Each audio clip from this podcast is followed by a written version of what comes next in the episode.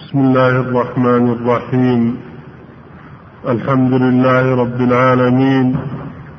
وصلى الله وسلم على نبينا محمد. أما بعد قال المصنف رحمه الله تعالى عن عباد بن تميم عن عبد الله بن زيد بن عاصم المازني رضي الله عنه قال شكي إلى النبي صلى الله عليه وسلم الرجل الذي يخيل إليه أنه يجد الشيء في الصلاة فقال لا ينصرف حتى يسمع صوتا أو يجد ريحا. أو أو يجد ريحا. نعم. أحسن الله إليك. بسم الله الرحمن الرحيم. الحمد لله رب العالمين صلى الله وسلم على نبينا محمد وعلى آله وصحبه أجمعين. هذا الحديث عن عباد بن تميم التابعي عن عبد الله بن زيد المازني الصحابي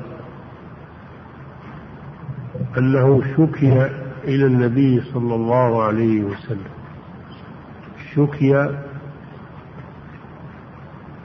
هذا مبني للمجهول لم يسمى من الشاكي. ولا يترتب على هذا لا يترتب على هذا نقص لأنه لم يذكر الشاكي لا يترتب عليه نقص.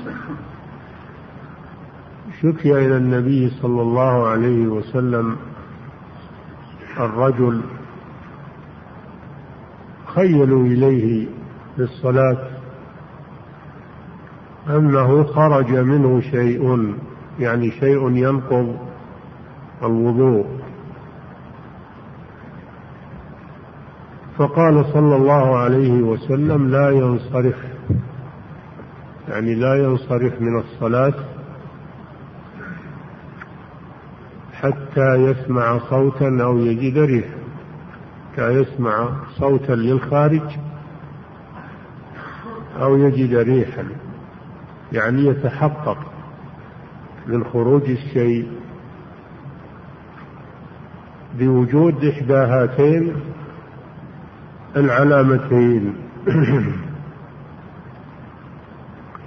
هذا حديث عظيم فيه فوائد للمسلمين.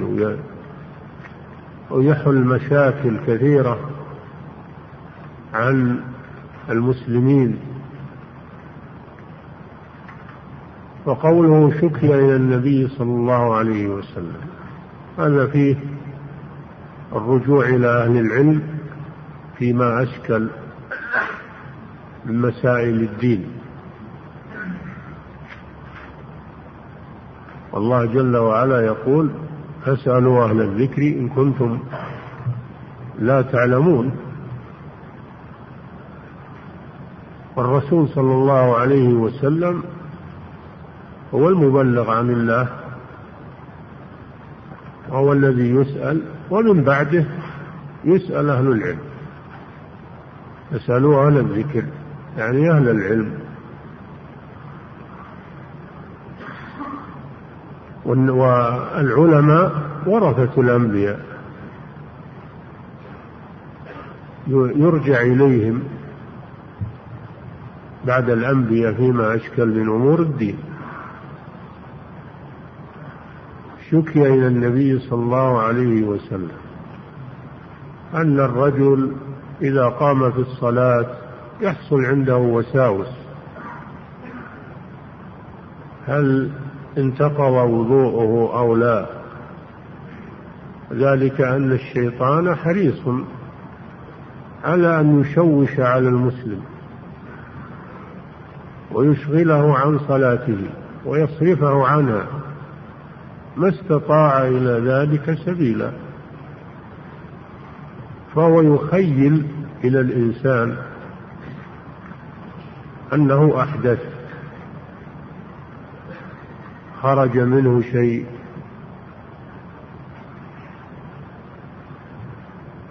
النبي صلى الله عليه وسلم سد عليه الطريق.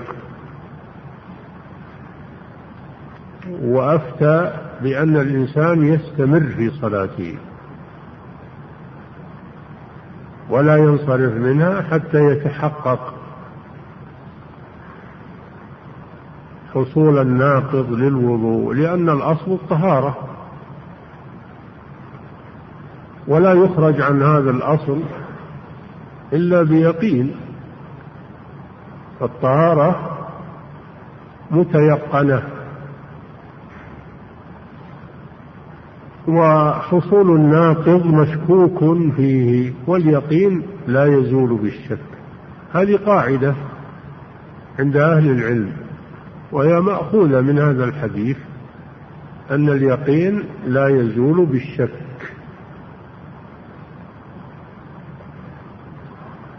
فمن تيقن أنه على طهارة وشك هل انتقض وضوءه فإنه يبني على الأصل وهو الطهارة. ما لم يتحقق حصول ما ينقض الطهارة. وكذلك العكس لو تيقن أنه على غير وضوء وشك هل توضأ أو لا إن الأصل بقاء. بقاء الحدث هي لا بد يتوضأ لأنه متيقن أنه على غير طهارة وحصل عنده شك هل ارتفع حدثه بالوضوء أو لا أو بالاغتسال فهذا يجب عليه أن يتطهر. لأن اليقين لا يزول بالشك. فهذا أراح الموسوسين الذين يحصل عندهم وساوس في صلاتهم وما أكثرهم ما أكثر الموسوسين الذين يأتيهم الشيطان فيوقع فيهم الشك. فالنبي صلى الله عليه وسلم أراحهم. بهذه القاعدة العظيمة. والحمد لله لأنه يبقى على طهارته وعلى صلاته وأنه لا يلتفت إلى الشك. فإنه من الشيطان. وقد جاء أن الشيطان ينفخ في مقعدة الإنسان وهو يصلي أو يحرك. شيئا من شعر دبره فيخيل إليه أنه أحدث يوجد عنده شيء من الحركة أو من النفخ أو غير ذلك.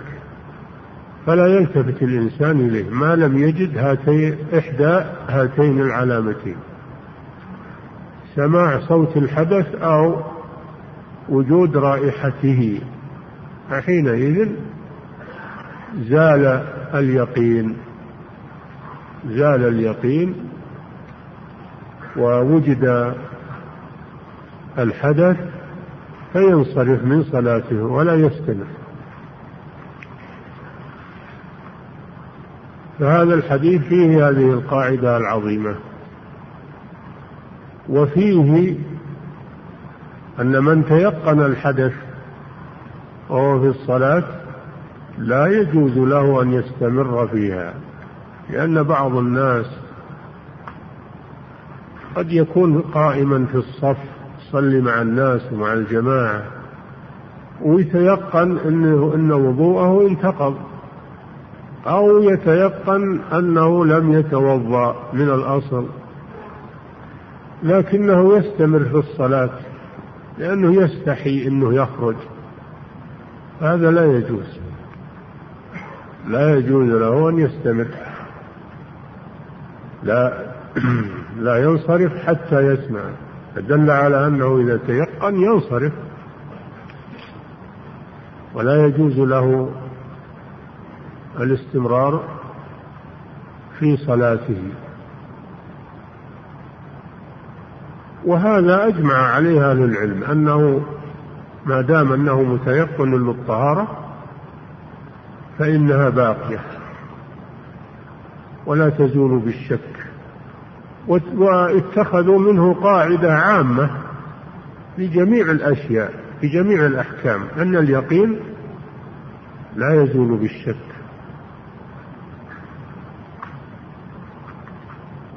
لكن بعض العلماء يقول هذا مطلق. اليقين لا يزول بالشك قبل الصلاة أو وهو في الصلاة. ما دام أنه توضأ يقينا وشك في الحدث فإنه لا يلتفت إلى الشك سواء قبل الصلاة أو وهو في الصلاة. وبعضهم يقول هذا إذا كان في الصلاة إذا شك وهو في الصلاة فلا ينصرف حتى يتيقن.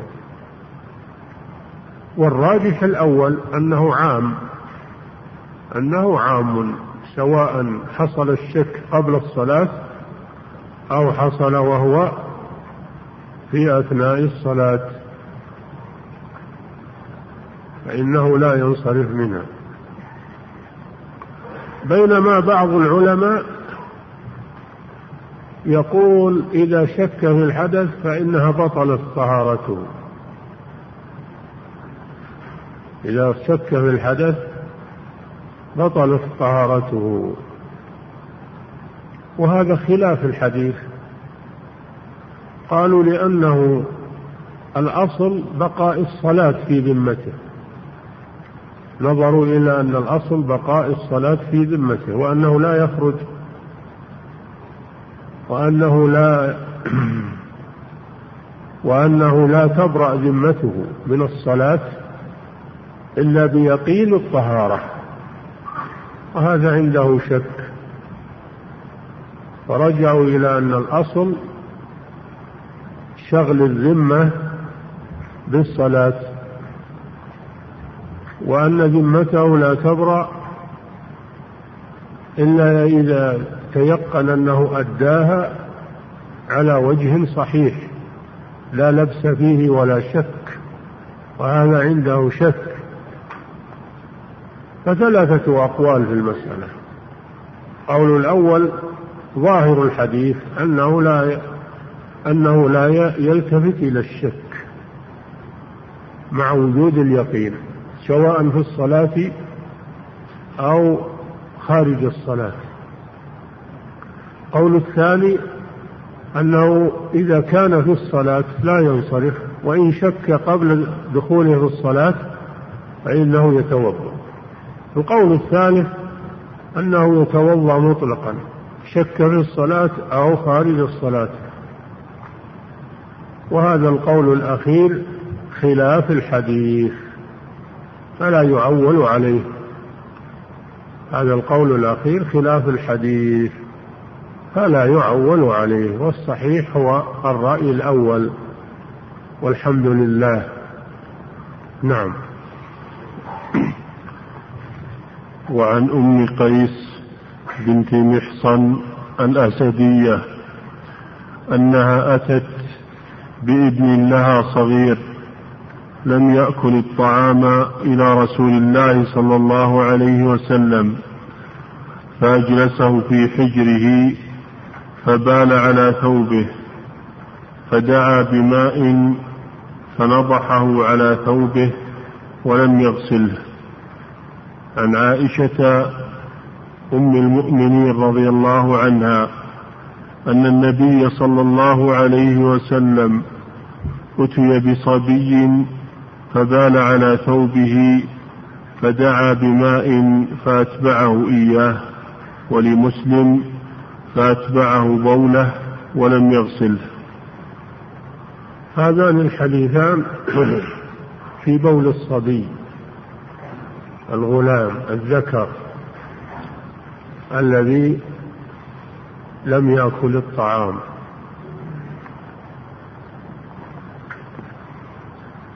وماذا يعمل به؟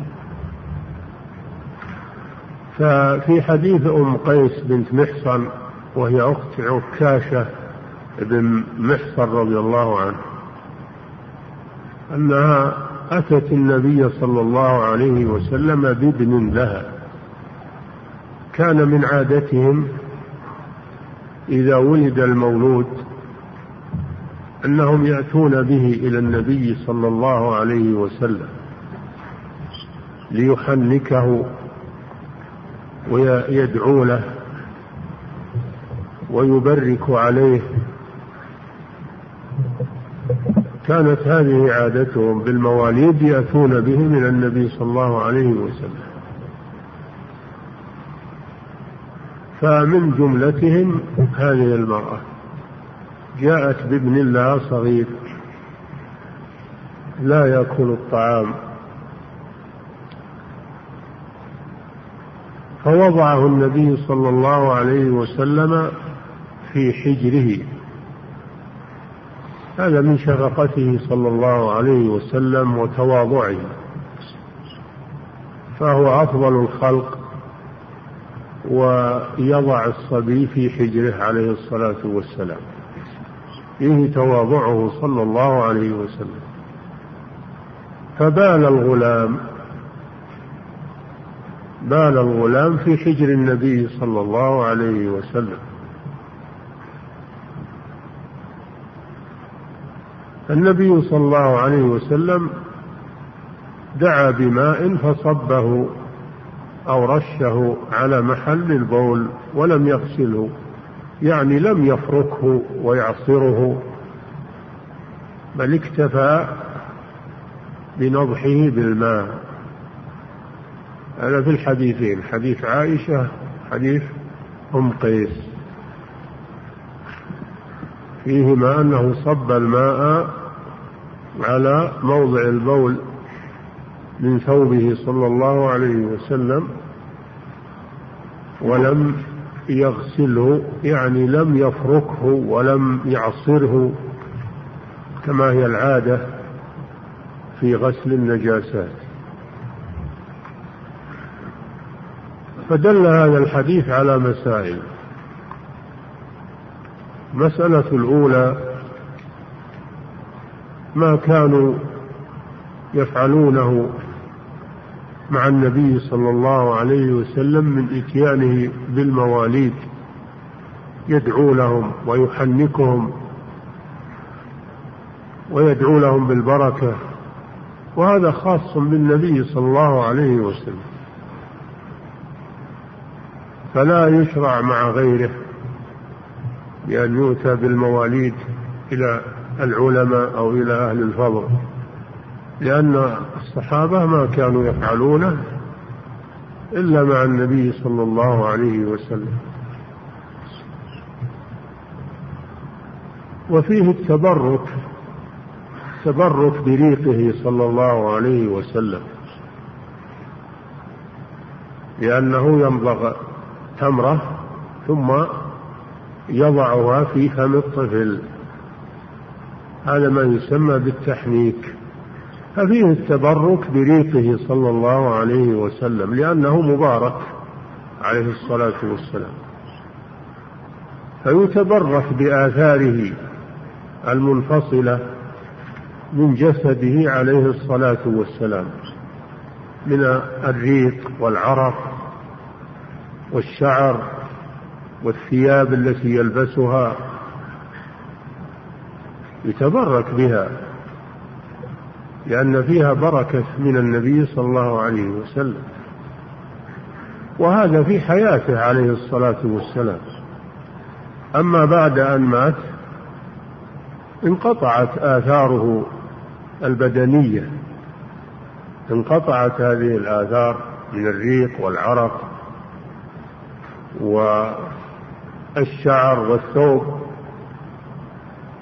وإن كانت بعض آثاره كثيابه وشعره بقيت مدة عند بعض الصحابة لكن انقرضت على طول الزمان. وليس لها وجود الآن. فلا يجوز التبرك بالمواضع التي جلس فيها والمواضع التي صلى فيها. لا يجوز هذا. إلا ما ورد به الدليل خاص. التبرك بآثاره في الأرض من جلوسه ومصلاه ومكانه لا يتبرك به. إنما هذا خاص بمن فصل من جسده عليه الصلاة والسلام. هذا يرد به على الخرافيين الذين يحاولون الآن إحياء الآثار يسمونها الآثار النبوية وآثار الصالحين. ويقولون دار المولد ودار وغار وغار حراء وغار ثور. والأمكنة التي جلس فيها صلى الله عليه وسلم هذا مبتدع ما كان الصحابة ما كان الرسول صلى الله عليه وسلم يفعل ما كان يذهب إلى غار ثور ولا إلى غار حراء بعد بعثته عليه الصلاة والسلام إلا أنه ذهب إلى غار ثور يوم الهجرة من أجل الاختفاء فيه. وليس لأجل البركة في هذا المكان ولكن لأجل الاختفاء فيه تعمية الخبر على قريش.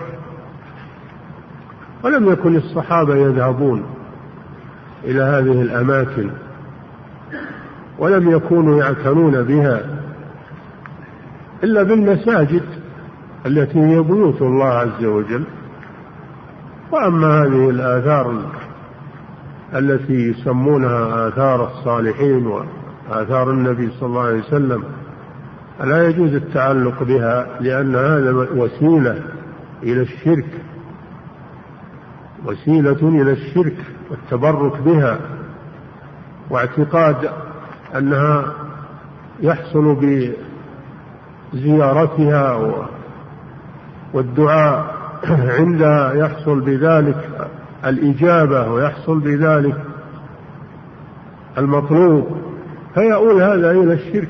كما حصل في قوم نوح لما غلوا في الصالحين وتبركوا بآثارهم وقع فيهم الشرك.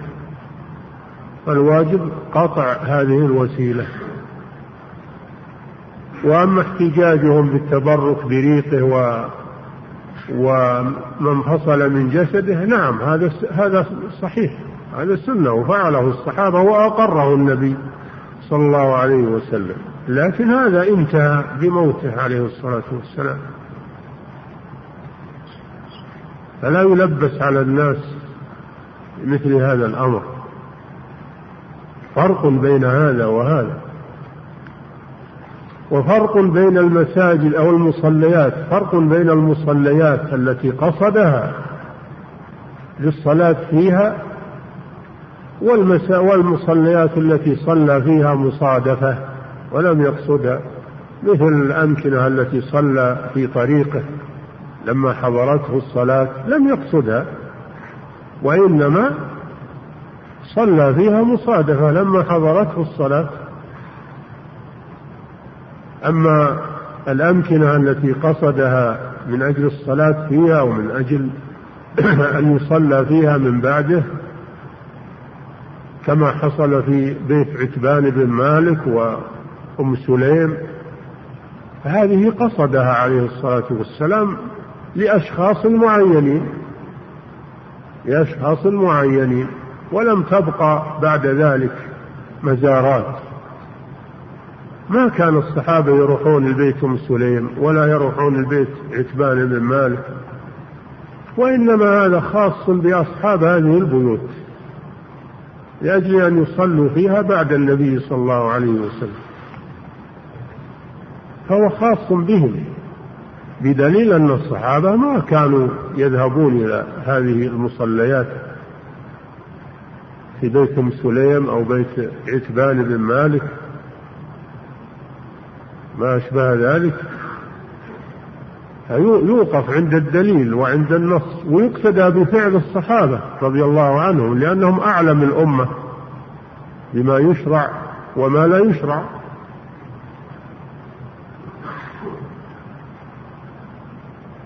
نرجع إلى أصل المسألة وهو أن الصحابة كانوا يأتون إلى النبي صلى الله عليه وسلم يحنكهم ويدعو لهم بالبركة. ومن ذلك هذا الغلام. بال في حجره صلى الله عليه وسلم. فأمر النبي صلى الله عليه وسلم بالماء وصبه عليه. هذا دليل على نجاسة البول. هذا دليل على نجاسة بول الآدمي. كبيرا كان أو صغيرا. وهو إجماع من العلماء أن بول الإنسان نجس. سواء كان صغيرا أو كبيرا ذكرا أو أنثى. ثالثا في الحديث دليل على أن على أن نجاسة بول الغلام الذي لا يأكل الطعام أنها نجاسة مخففة يكفي فيها النضح مثل نجاسة المذي كما سبق. نجاسة مخففة يكفي نضحها بالماء ولا تحتاج إلى غسل. وأما الجارية يعني الأنثى فإن بولها نجس مثل الكبيرة ولو كانت لا تأكل الطعام ولو كانت طفلة الجارية يعني الأنثى الصغيرة بولها نجس ولو لم تأكل الطعام. وفي الحديث الآخر يغسل من بول الجارية ويرش من بول الغلام. هذا خاص بالذكر.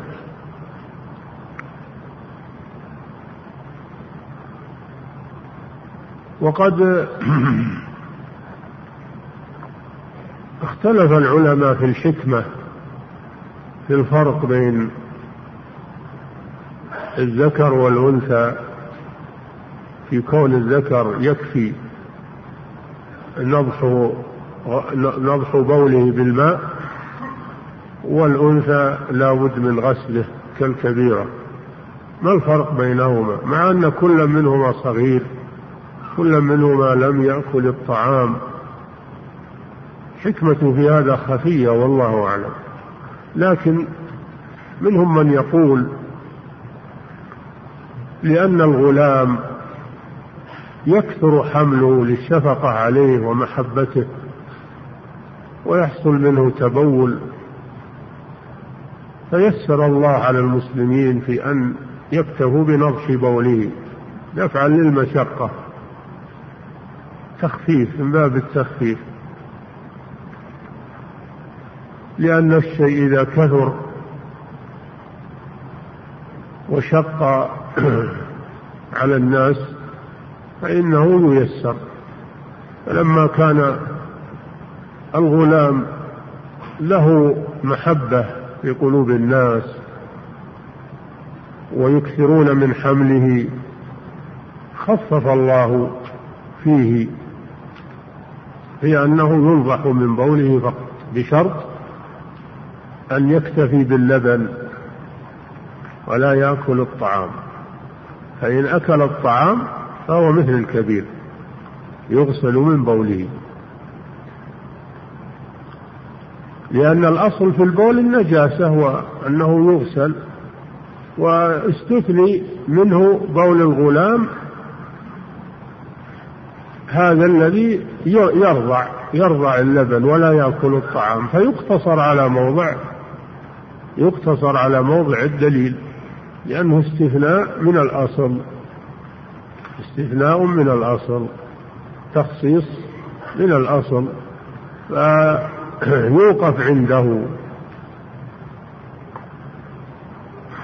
وأما الأنثى قالوا لأنها ما الناس ما يميلون إليها ولا يشفقون عليها ولا يكثر حملها فبقيت على الأصل.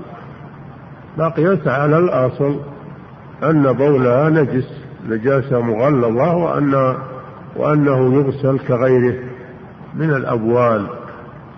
هذا قيل في الفرق. وقيل لأن الغلام الذكر مخلوق أصله من التراب. أصله من التراب لأن آدم عليه السلام أصله من تراب. والتراب طاهر. وأما الأنثى فأصلها من حواء مخلوقة من من آدم من لحم ودم. ففيه فرق بين أصل خلقة الذكر وأصل خلقة الأنثى فرق بينهما في الحكم. الله أعلم. نعم.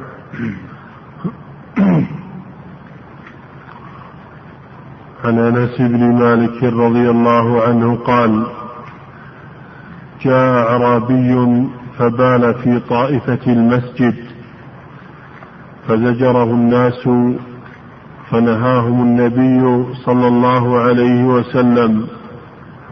فلما قضى بوله أمر النبي صلى الله عليه وسلم بذنوب من ماء فأهريق عليه. نعم. في هذا الحديث أن أعرابيا الأعرابي واحد الأعراب وهم سكان البادية. سكان البادية قالوا لهم الأعراب. وأما سكان الحاضرة فيقال لهم الحضر. أهل الحضر. والغالب على البادية الجفاء. الغالب على البادية الجفاء والجهل بأحكام الشرع. وأما الغالب على أهل القرى وأهل المدن فأنهم يتعلمون أحكام الشرع. من النبي صلى الله عليه وسلم ومن العلماء. فهذا الأعرابي جاء من البادية لا يعرف شيئا من أحكام المساجد. ف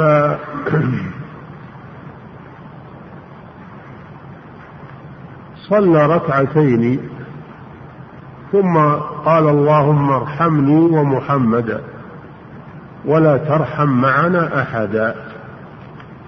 فقال له النبي صلى الله عليه وسلم لقد تحجرت واسعا. ثم لم يلبث أن بال في المسجد في طائفة المسجد يعني في ناحية مسجد النبي صلى الله عليه وسلم. هذا لا شك أمر منكر. البول في المساجد أمر منكر ولذلك بادر الصحابة في زجره لأنها لأنه فعل منكرا. ففي هذا إنكار المنكر. في هذا إنكار المنكر. إذا حصل.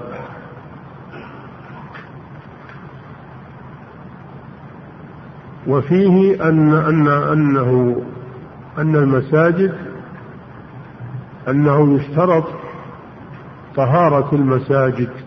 من النجاسة. يشترط تطهير المساجد من النجاسة. لا تجوز الصلاة في مكان نجس. لا في المساجد ولا في غيرها. يشترط طهارة البقعة التي يصلي فيها. فهذا الأعرابي خالف الحكم الشرعي. وبال في المسجد الذي يصلي فيه الناس. بل وفي أفضل المساجد بعد المسجد الحرام وهو مسجد النبي صلى الله عليه وسلم. فلذلك أنكر عليه الصحابة ولكن نظرا لكونه جاهلا رفق به النبي صلى الله عليه وسلم. فهذا فيه الرفق بالجاهل إذا فعل منكرا وهو جاهل فإنه يرفق به ويبين له الحكم الشرعي برفق لا بغلظة وقسوة.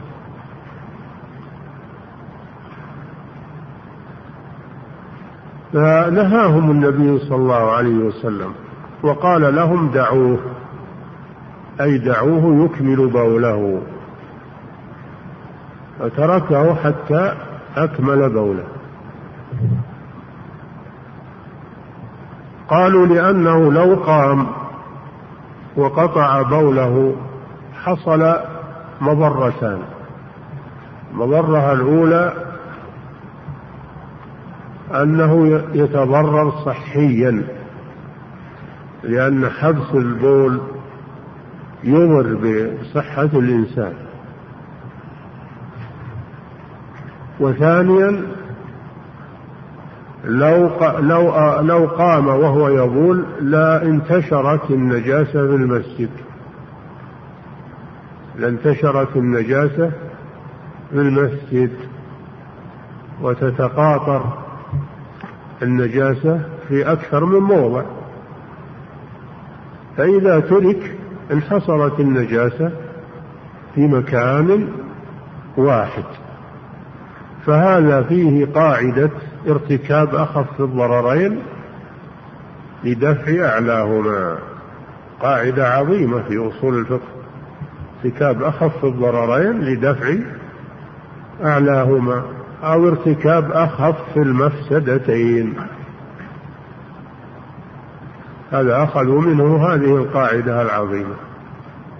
ارتكاب أخف الضررين لدفع أعلاهما. فلو أنه أقيم وهو يبول لانتشر البول في أكثر من موضع. فإذا ترك انحصر البول في موضع واحد وهذا أخف. النبي صلى الله عليه وسلم أمر بارتكاب أخف الضررين لدفع أعلاهما وهي قاعدة عظيمة. فلما فرغ من بوله أمر النبي صلى الله عليه وسلم بذنوب بفتح الذال وهو الدلو المملوء بالماء. فإن كان دلوا وليس فيه ماء لا يقال له ذنوب وإنما يقال له الدلو. والذنوب اسم مشترك يطلق على الدلو المملوء بالماء ويطلق على النصيب على النصيب. كما قال تعالى وإن للذين ظلموا ذنوبا فإن للذين ظلموا ذنوبا مثل ذنوب أصحابهم أي لهم نصيب من العذاب مثل نصيب أصحابهم من الكفر. ويطلق الذنوب ويراد به النصيب. والمراد به المعنى الأول المراد به هنا المعنى الأول وهو الدلو المملوء المملوء بالماء.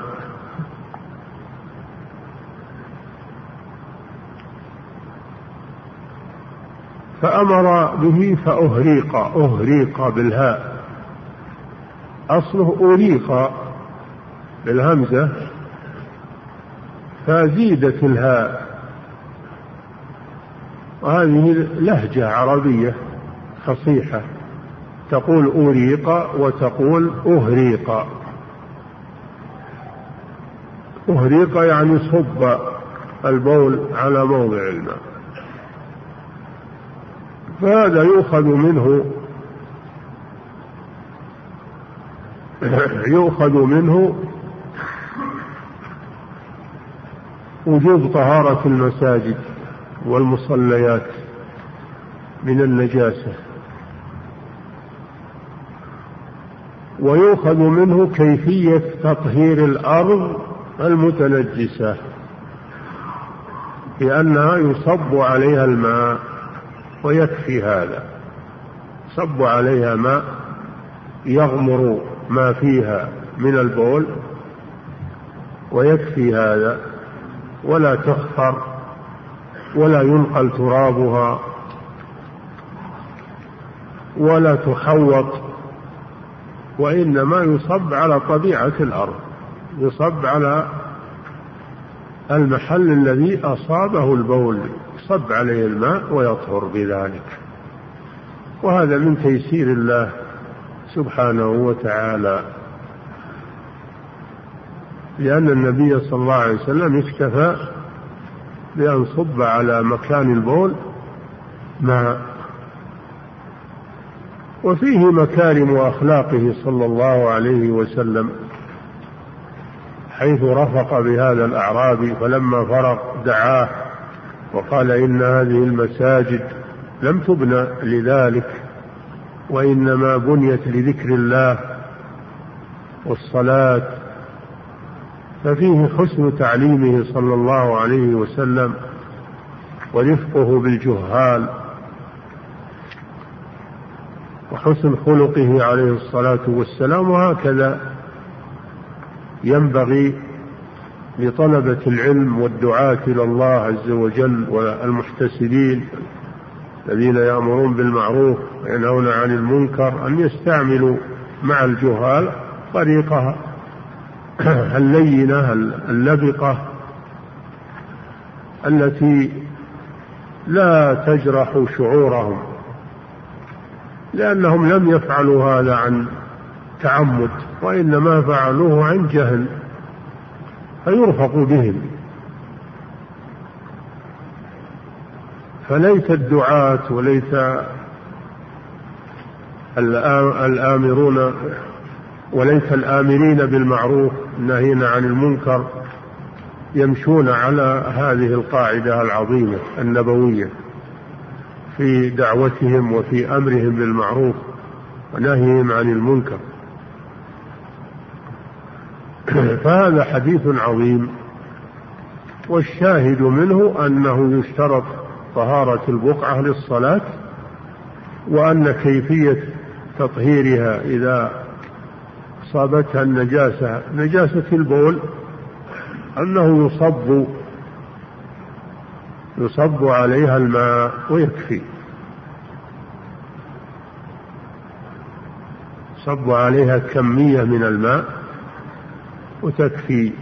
أما إن كان النجاسة لها جرم نجاسة لها جرم كالغائط فهذا لا بد من إزالة عين النجاسة ثم يغسل أثرها يزال أولا عين النجاسة ثم يصب الماء على مكانها. نعم. عن أنس بن مالك رضي الله عنه قال جاء اعرابي فبال في طائفة المسجد فزجره الناس فنهاهم النبي صلى الله عليه وسلم. فلما قضى بوله أمر النبي صلى الله عليه وسلم بذنوب من ماء فاهريق عليه. نعم انتهينا منه. عن أبي هريرة رضي الله عنه قال سمعت رسول الله صلى الله عليه وسلم يقول الفطرة خمس الختان والاستحداد وقص الشارب وتقليم الأظافر ونتف الإبط. نعم في هذا الحديث أن النبي صلى الله عليه وسلم قال الفطرة خمس. الختان وقص الشارب ونتف الآباط وتقليم الأظافر وحلق العانة. الفطرة تطلق ويراد بها الخلق كما قال تعالى فاطر السماوات والأرض أي خالق السماوات والأرض.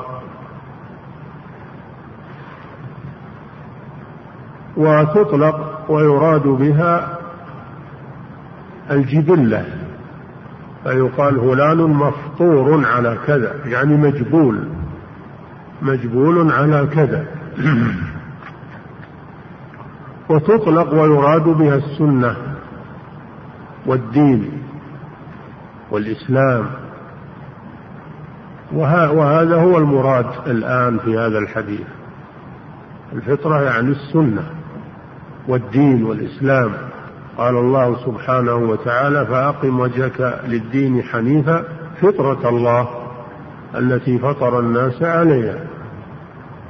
قال صلى الله عليه وسلم كل مولود يولد على الفطرة يعني على الإسلام. فأبواه يهودانه يعني إن حصل عنده ضلال وانحراف فهو بسبب أبوه بسبب التربية بسبب التربية السيئة.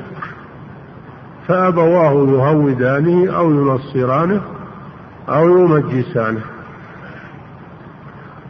ولو ترك على فطرته لتقبل الخير ونبت الخير في فطرته وفي نفسه لأنه تربة صالحة في الأصل. فإذا أفسدت هذه التربة وهذه تغيرت. تغير الفطر إنما هو بسبب دعاة السوء ودعاة الضلال من الشياطين من شياطين الإنس والجن ومن الأبوين الفاسدين. فالمراد بقوله من الفطرة يعني من السنة التي فطر الله الناس عليها. قولها الفطرة خمس. ظاهره أن الفطرة محصورة في هذه الخمس. ولكن الأمر ليس كذلك. فهناك خصال من الفطرة لم تذكر في هذا الحديث. فليس المراد الحصر. وإنما المراد أن هذه الخمس هي أهم خصال الفطرة. هي أهم خصال الفطرة. فالحصر هنا إضافي وليس حقيقيا. كما لو قلت العالم زيد. ليس معنى هذا أنه ليس هناك علماء لكن هو أكثر العلماء تحصيلا. فقولها الفطرة خمس أي أهم خصال الفطرة خمس. وفي حديث آخر خمس من الفطرة من الفطرة. فدل على أن هذه الخمس ليست هي كل الفطرة وإنما هي بعضها وأهمها. ومعنى الفطرة السنة. فهذه الخمس أو هذه الخصال من سنن الأنبياء عليهم الصلاة والسلام. الأولى قص الشارب. الأولى الختان. الأولى الختان. والختان هو إزالة القلفة من الذكر التي تغطي الحشفة. إزالة القلفة قطعها حتى تبرز الحشفة من الذكر وفي ذلك مصلحة. في ذلك مصلحة لأن هذه القلفة لو بقيت لتراكمت عليها النجاسات والأوساخ فإذا أزيلت زال أثرها وزال فهذا من الطهارة. إزالة الختان وإزالة القلفة هذا من كمال الطهارة لأنها لو بقيت لا تنجس ما تحتها ولا يمكن إزالة, إزالة هذه النجاسة. فيصلي الإنسان في نجاسة.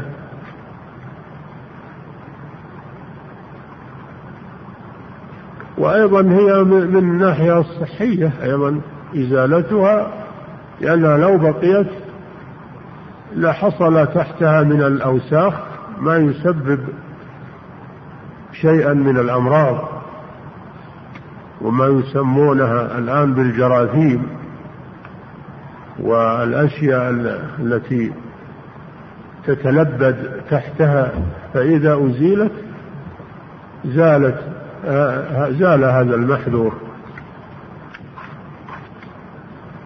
الختان من سنة الأنبياء وأول من اختتن إبراهيم عليه الصلاة والسلام.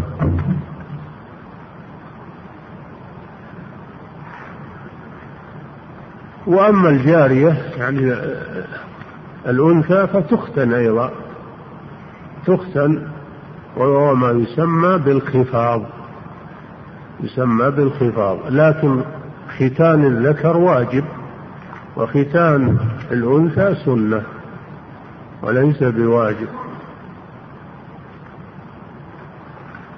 هذا الختان. ولهذا عده النبي صلى الله عليه وسلم من الفطرة فيختن الصبي في صغره لأنه أسهل وأيسر عليه. فيستحب التبكير في ختانه فإذا وصل البلوغ وجب الختان. قبل البلوغ الختان سنة فإذا وصل البلوغ وجب الختان. ما لم يخف ضررا على نفسه أما إذا لم يخف ضررا على نفسه بالختان فإنه يجب عليه الختان. حتى من أسلم وهو غير مختتن فإنه يشرع له أن يختتن بعد إسلامه. وهذا مشروط بعدم الضرر على على على حياته أو على صحته. فإذا وجد الضرر فإنه يترك ولا يختم. والآن والحمد لله الأمر متيسر في المستشفيات ووجود الأدوية والمطهرات فلا يشق الختان لا على الكبير ولا على الصغير جراحة يسيرة تعالج بأسهل شيء ويحصل بها فائدة عظيمة. هذا هو الختان. وقص الشارب وهو ما ينبت على الشفة العليا. الشارب ما ينبت من الشعر على الشفة العليا. فلا يجوز أن يترك يطول؟ لأن في هذا محذوران. محذور الأول التشبه بالكفار الذين يغذون شواربهم ويطيلونها من المجوس وغيرهم ويفتلونها ويفتخرون بها. والمحذور الثاني أن هذه الشوارب إذا طالت يحصل بها تلويث الشراب. إذا شرب من شراب وشاربه طويل فإن شاربه ينغمس في الشراب فيكرهه على غيره. يكرهه على غيره. ولما فيه من تشويه الصورة تجد من شاربه طويل تجد صورته, صورته مشوهة. تجد الذي يقص شاربه تجد صورته حسنة. ففيه مخالفة للكفار في قصه مخالفة للكفار. وفيه جمال للوجه وفيه سلامة من الأذى إذا شرب في ماء أو لبن أو مرق أو غير ذلك فإنه يدنسه على غيره ويكرهه على غيره ويتلوث هو أيضا. يتلوث هو.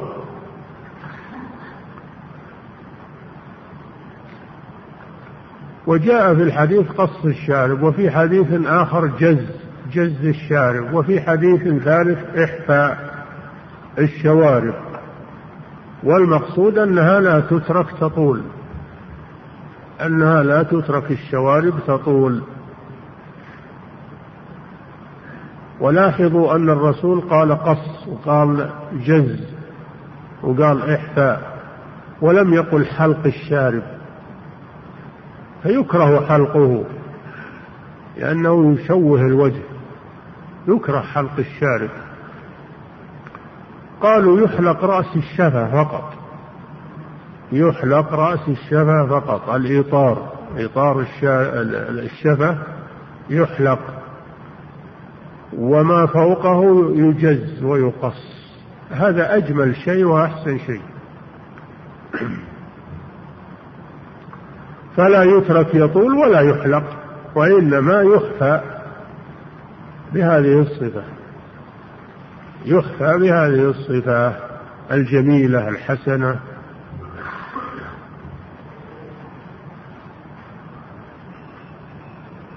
فالرسول صلى الله عليه وسلم أمر بإحفاء الشوارب وأمر بإعفاء اللحى وترك اللحى.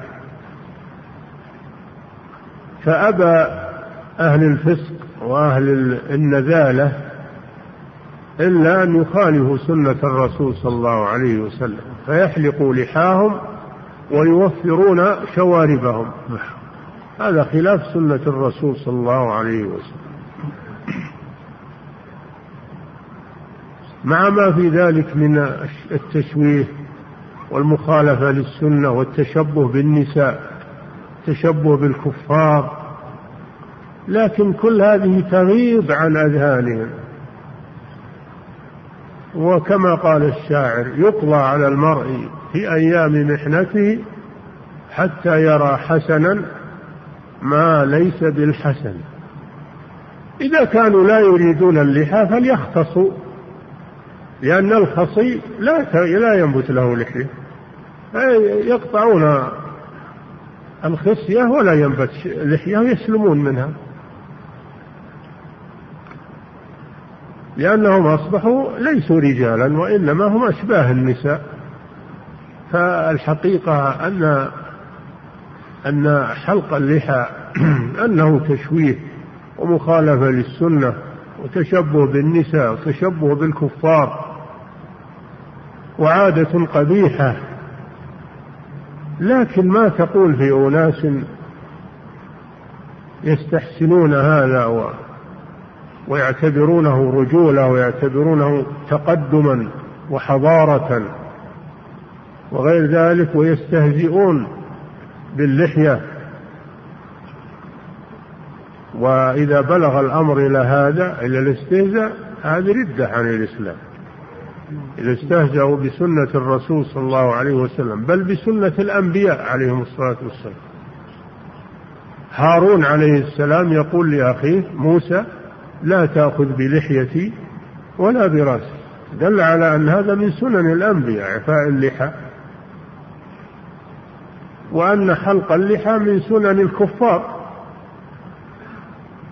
أعداء الرسل وأعداء الأنبياء.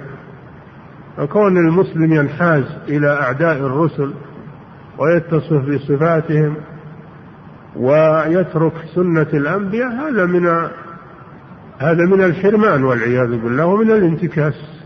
ولا حول ولا قوة إلا بالله. قص الشارب هذه الثانية. والثالثة تقليم الأظافر. تقليم الأظافر. أظافر اليدين وأظافر الرجلين. قالوا لا يترك الظفر يطول على اللحم بل يكون محاذيا للحم ولا يتركه يطول لما في ذلك من تشويه الصورة والتشبه بالحيوانات تشبه بالحيوانات. فلا يترك أظفاره تطول طولا ظاهرا بل يتعاهدها. يقصها في كل أسبوع في كل ثلاثين يوم في كل أربعين يوم. وقد جاء في الحديث الصحيح البخاري آه، في صحيح مسلم. جاء في صحيح مسلم وقت لنا في في قص الشارب وتقليم الأظافر وحلق العانة إلى أربعين يوما. إلى أربعين يوما. لا يزيد تركها على أربعين يوم. وكونه يتعاهدها في كل أسبوع أو في كل عشرة أيام أو هذا أحسن. فيقص أظافره. هذا من خصال الفطرة. وتركها مخالف لخصال الفطرة. وقد خالف هذه السنة بعض المسلمين خصوصا النساء. خصوصا النساء. فتجد النساء يطلن الأظفار أظفار أيديهن كأنهن من السباع. لا لشيء إلا لأن الكافرات يعملن هذا. وهن يعتبرن الكافرات متقدمات فيقلدنهن. هذا لا يجوز. فقص الأظافر سنة للرجال وللنساء من المسلمين. الرابعة نتف الآباط. نتف الآباط. الآباط ينبت فيها شعر وإذا ترك تلبد عليه العرق والأوساخ فصار له رائحة صار له رائحة كريهة من العرق. المتلبد على شعر الآباط فيزيل شعر الآباط والأفضل الأفضل أن يزيل ذلك بالنتف. بالنتف لأن النتف أخف من من الحلق بالموس. والحلق بالموس يجوز يجوز الحلق بالموس لكن يقولون إذا حلقه فإنه يقوى الشعر تقوى أصوله. فإذا نتفه لم يقوى بعد ذلك. يصير سهل. أو يزيله بما يزيل الشعر من المزيلات من النورة أو من المراهم التي تزيل الشعر. فالمقصود إزالة شعر الإبط. لكن الأفضل إزالته بالنتف إذا تيسر وإن أزاله بغير النتف فلا بأس لا بأس بذلك. ولا يترك شعر آباطه يطول. الخامس حلق العانة. حلق العانة وهو ما يسمى بالاستحداد لأنه يستعمل فيه الحديد وهو الموس. العانة تحلق والعانة هي ما ينبت حول الفرج قبلا كان أو دبرا. هذه هي العانة. فيحلقها ولا يتركها تطول لأن في ذلك محاذير كثيرة من توسخ ومن خبث الرائحة ومن ترطبها بالبول وتلوثها بالبول والغائط فيحصل لذلك محاذير كثيرة فيبادر بحلقها أو إزالتها بالمواد المزيلة كالنورة ونحوها. هذه من خصال الفطرة ومن سنن الأنبياء عليهم الصلاة والسلام. نعم. لكن وجد من البشر وهم ما يسمون بالهيبيين أنهم يتركون هذه الشعور كلها وهذه والأظفار يتركون شعور شواربهم ويتركون آباطهم ويتركون العانة ويتركون الأظفار حتى يصبحوا كالبهائم. حتى يصبحوا كالبهائم يسمونهم بالهيبيين. وقد يقلدهم قد يقلدهم أناس من شباب المسلمين. والتقليد هذا أمر مشكل مسألة التقليد والتشبه. يعشقه كثير من الناس ويخالفون السنة من أجل تقليد الكفار لأنهم يعتبرون الكفار كما. يعتبرونهم متقدمين وحضاريين فيقلدونهم ويعتبرون العمل بالسنة تأخرا ورجعية وما أشبه ذلك من الألقاب المنفرة. ولا حول ولا قوة إلا بالله.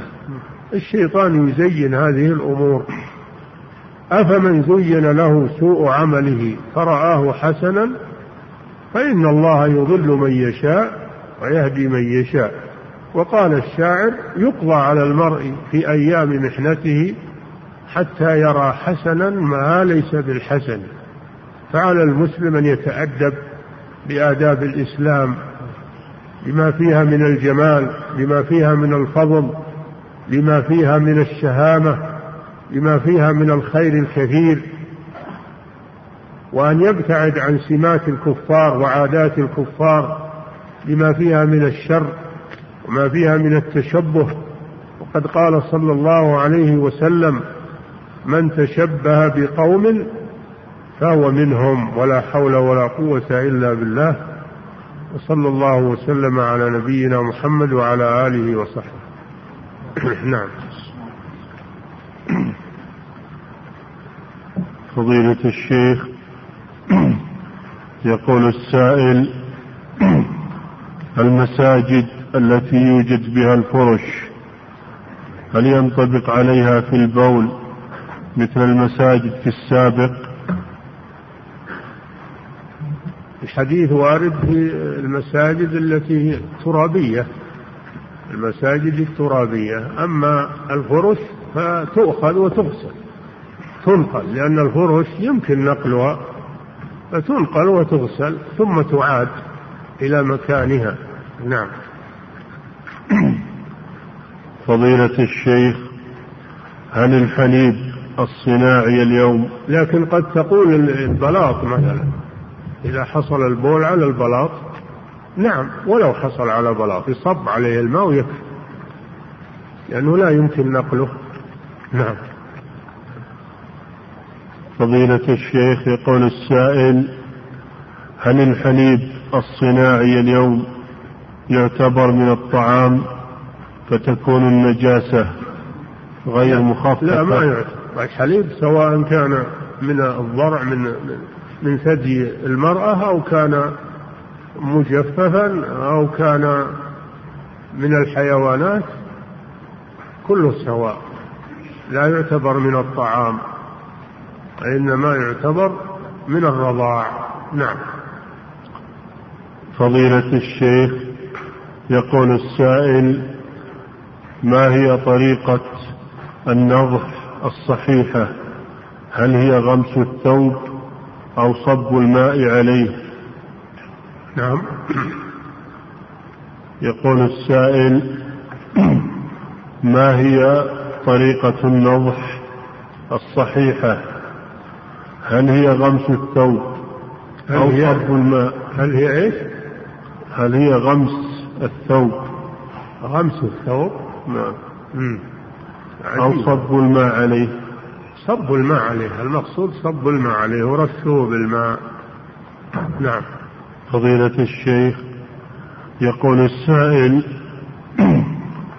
قد يورد أحدهم أنه ورد عن ابن عمر رضي الله عنهما أنه كان يحفظ أماكن النبي صلى الله عليه وسلم فمنها أنه كان يقضي حاجته في مكان قضاء حاجته صلى الله عليه وسلم فما هو الرد عليهم؟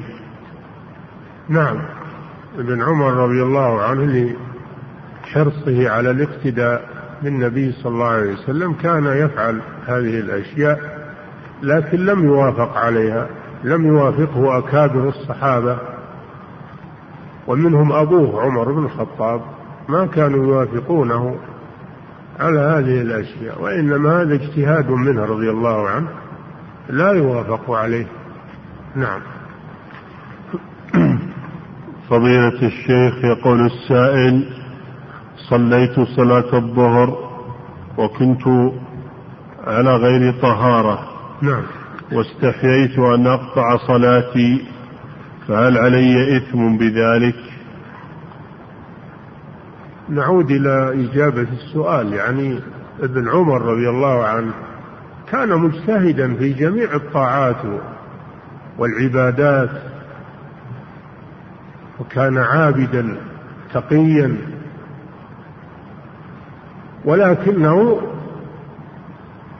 اجتهد فتحرى هذه الأماكن اجتهادا منه لكن المبتدعة الآن مفرطون في الطاعات.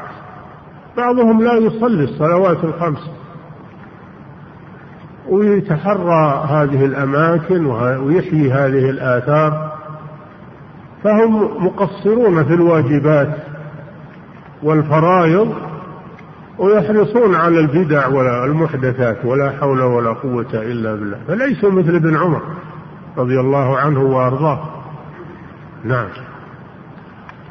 فضيلة الشيخ يقول السائل صليت صلاة الظهر وكنت على غير طهارة. نعم. واستحييت أن أقطع صلاتي فهل علي إثم بذلك؟ إذا كنت تعلم هذا أو تعلم أنه يجب عليك الانصراف فأنت تأثم. أما إذا كنت جاهلا بهذا فعليك التوبة والاستغفار ولا تعود لمثل هذا. نعم.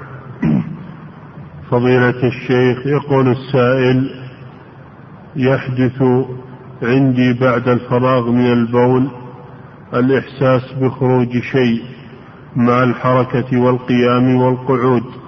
وحاولت أن أتجاهل ذلك لكنني تأكدت أنه حقيقة حيث إني أحسست إذا أحسست بذلك أقوم بالتفتيش فأجد ذلك حقيقة تامة. ثم بعد ذلك بدأت أضع منديلا على على الذكر بعد الفراغ من البول لكن أحيانا أنسى هذا المنديل وأتوضأ وأذهب للصلاة فهل علي شيء حيث إن المنديل قد يكون فيه نجاسة؟ ربما هذا من الوسواس كله من الوسواس ولكن عليك. أولا إنك إذا تبولت أن تحرص على أن تحرص على استفراغ البول ولا يبقى منه شيء في الذكر. تحرص على الاستبراء من البول ثم تستنجي وتتوضأ. فإذا حرصت ولم تستعجل في الوضوء حتى ينقطع البول نهائيا واستنجيت أو استجمرت بعده فإنه لا يحصل عندك شيء من هذا. لأنك عملت الاحتياط من الأول. أما إذا استعجلت ربما أنه يحصل عندك هذا الشيء. لأنك استعجلت قبل أن ينقطع البول. فعليك بعدم العجلة عند التبول فلا تتوضأ حتى ينقطع البول. وينشف الذكر. ولو تأخرت شيئا من الوقت. ما لم يبلغ إلى حد الوسواس. أما قضية إنك تجد شيء فإذا وجدت شيء تيقنته فلا شك أنه يجب عليك الوضوء. يجب عليك الاستنجاء ويجب عليك الوضوء من جديد. لكن احذر من الوسواس. فإن الشيطان يخيل لك أنه خرج منك شيء وأنك حصل منك شيء من أجل أن يفسد عليك العبادة ويشق عليك. احذر من الوسواس واحرص على قطع البول قبل الوضوء. وسيزول عنك ما تجد إن شاء الله. نعم. الله إليك فضيلة الشيخ يقول السائل ما حكم حلق وقص العنفقة؟ لا يجوز قص العنفقة وهي ما ينبت على الشفة السفلى لا يجوز. هذا من اللحية.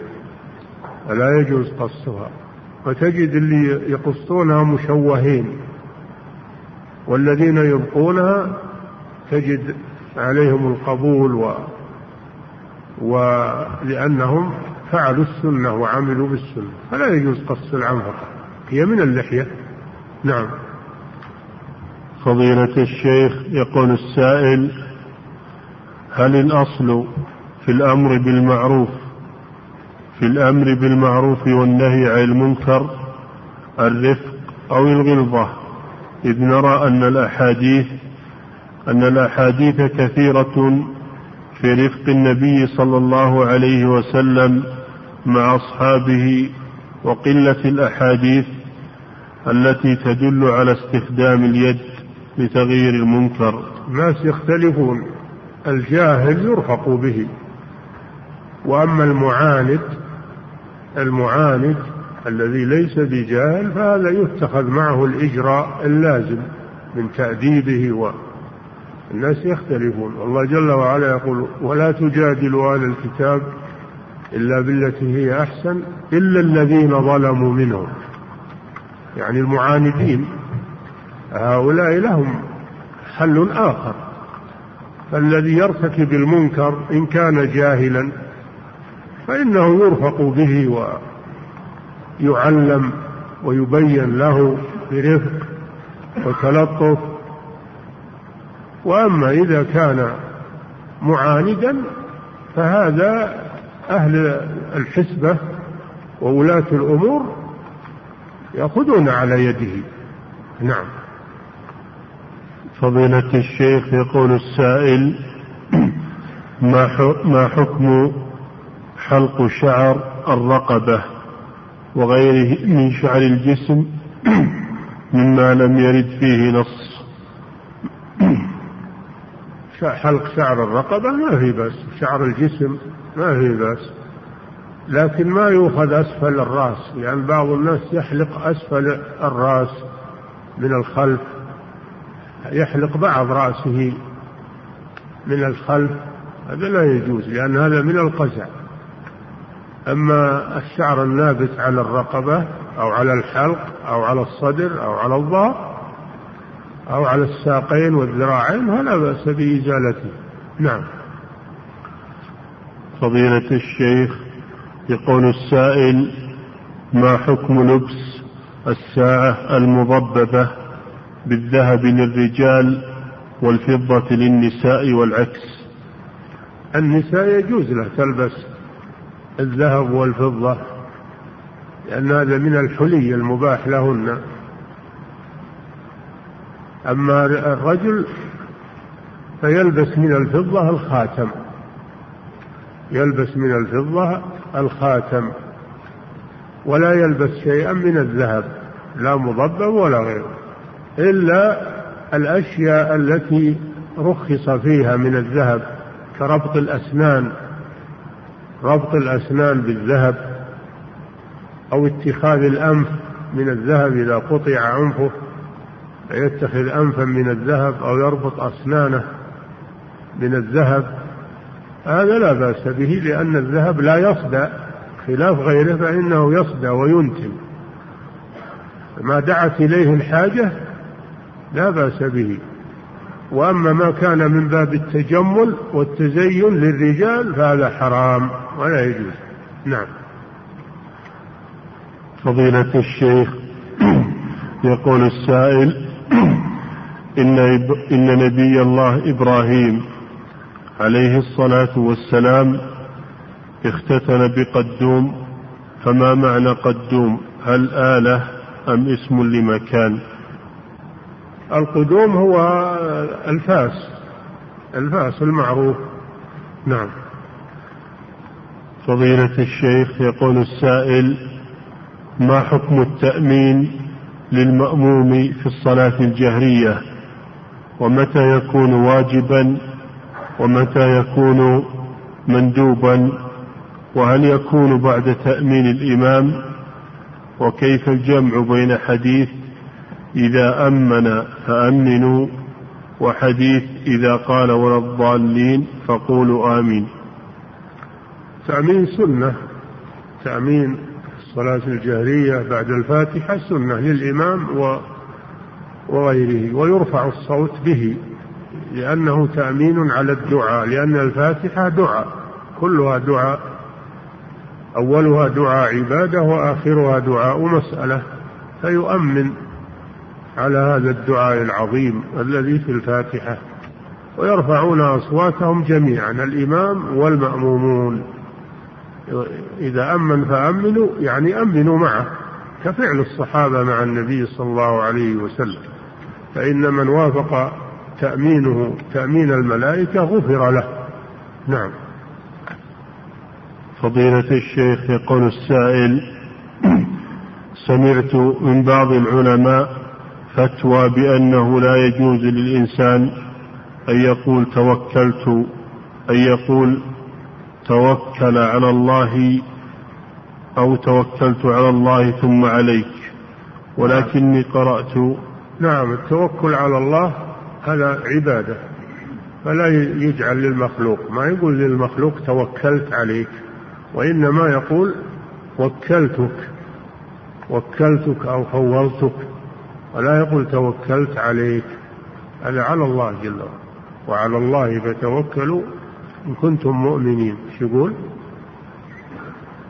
يقول ولكني قرأت في فتوى اللجنة الدائمة جواز ذلك لأن معناه تفويض الأمر لله والعبد يفوض فيما يقدر عليه. إن يفوض لكن بغير لفظ التوكل بل يفوض بلفظ التوكيل. فالفتوى فيها نظر لأنهم لم يدققوا في في هذا الموضوع وقد نص على هذا آه، الشيخ عبد الرحمن بن حسن في فتح المجيد أنه ما يجوز أن تقول توكلت عليك. نص على هذا في فتح المجيد وغيره. نعم. فضيلة الشيخ يقول السائل ما حكم التخفيف للحية وما حد اللحية؟ ما يجوز التخفيف اللحية اللحية ما هي ثقيلة علشان تخفف. ما هي ثقيلة ما شفنا واحد طاح من لحيته. ما هي ثقيلة والحمد لله. كيف تخفف؟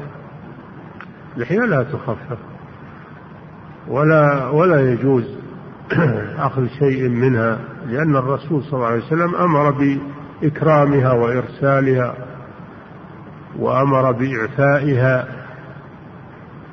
فلا يجوز أخذ شيء منها. نعم. فضيلة الشيخ يقول السائل هل المداومة على حلق اللحية يعتبر كبيرة من كبائر الذنوب؟ نعم إذا كان يعلم إن أنه محرم وأن الرسول نهى عنه وداوم عليه صار كبيرة لأن المداومة على الصغيرة يصيرها كبيرة وكذلك المجاهرة. المجاهرة بالمعصية أشد من فعل المعصية خفية. فحلق اللحية فيه مجاهرة وفيه مداومة فلا يبعد أن يصل إلى حد الكبيرة. لمن كان يعلم الحكم الشرعي. أما اللي ما يعلم الحكم الشرعي إنما هو مقلد فهذا لا شك أنه ما يعتبر فاعل كبيرة يعتبر فاعل معصية حتى يبين له. نعم. فضيلة الشيخ يقول السائل إذا كنت في سفر وقد جد بي السير فما هو الأفضل لي؟ أن أقف وأصلي جمع تقديم أو أواصل السير ولو صليت جمع تأخير. عند وصولي إلى بلدي. نعم السنة إذا جد بك السير ألا تتوقف وأن تستمر وتجمع جمع تأخير كما كان النبي صلى الله عليه وسلم يفعل النبي صلى الله عليه وسلم كان إذا دخل وقت الصلاة الأولى قبل الرحيل يجمع جمع تقديم. وإذا دخل عليه وقت الأولى وهو في السير يؤجل الأولى ويجمعها مع الثانية هكذا سنة الرسول صلى الله عليه وسلم نعم فضيلة الشيخ يقول السائل ما رأيكم في كتاب الجهاد والقتال في السياسة الشرعية للدكتور محمد محمد هيكل وجهونا جزاكم الله خيرا. والله لا لا أعرفه ولا قرأته ولا أدري عنه. ولكن أحكام الجهاد والجهاد موجود في كتب أهل العلم. يرجع إليها. نعم. فضيلة الشيخ يقول السائل مؤذن مسجد يتقدم أحيانا ويصلي بالناس وفي قراءته الفاتحة يكسر العالمين. وقد نبهته على ذلك ولكن لسانه اعتاد هذا وهو لا يعتقد المعنى الخاطئ ولكنه يلفظ هكذا فهل صلاته صحيحة وصلاة من خلفه؟ صلاته غير صحيحة إذا كان يستطيع التعديل ولم يعدل لأن العالمين يغير المعنى هذا لحن يحيل المعنى. فإذا كان أنه ما يستطيع يعدل صلاته في نفسه صحيحة لكن لا يجوز أن يكون إماما للناس. نعم. فضيلة الشيخ يقول السائل ما حكم مس القرآن في غير وضوء على القول الراجح؟ نعم. يقول ما حكم مس القرآن في غير وضوء على القول الراجح مع الدليل. لا يجوز مس القرآن مباشرة من غير طهارة. لقوله صلى الله عليه وسلم لا يمس القرآن إلا طاهر. وقد اتفق الأئمة الأربعة على هذا أنه لا أنه يحرم أنه يمس القرآن مباشرة على غير طهارة. وهذا دليلهم. حديث حديث عمرو بن حزم. لا يمس القرآن إلا طاهر. أما إذا مسه من وراء حائل أو بواسطة شيء يمسكه ويمس به المصحف أو الآية كالمسطرة والقلم ونحو فلا بأس بذلك. أو أنه لبس على كفيه شيئا ومس المصحف وقد غطى كفيه بشيء فلا مانع لأنه هذا غير مباشرة. نعم. فضيلة الشيخ يقول السائل هل يجوز الجهاد مع أهل البدع ضد اليهود والنصارى؟ ومن ثم نلتفت لتصحيح العقيدة التي بيننا وبينهم. الجهاد يكون مع إمام المسلمين. إذا أمر بالجهاد وجند الناس للجهاد يجاهد معه. لأن الجهاد من صلاحيات الإمام هو الذي يتولاه ويأمر به ويقوده أو يقيم أمراء على المجاهدين. وأما بدون ولاة الأمور فلا يسمى هذا جهادا إلا إذا كان من باب الدفع. يعني واحد جاك يبي يقتلك ولا يبي ياخذ مالك هذا تدافعه. وإن قتلك فأنت شهيد. أو إنسان يريد أن يسطو على بلاد المسلمين وأنت معهم فتدافعونه وتجاهدونه لأن هذا دفاع عن الحرمة عن الحرمات. نعم. انتهت. ولهذا يقول العلماء لا يجوز الغزو بغير إذن الإمام إلا أن يفجأهم عدو يخافون كلبه. يعني لو تأخروا تسلط عليهم العدو ففي هذه الحالة يجاهدون ولو لم يأذن لهم الإمام لأن هذا من باب الدفع عن حرمات المسلمين. والله تعالى أعلم.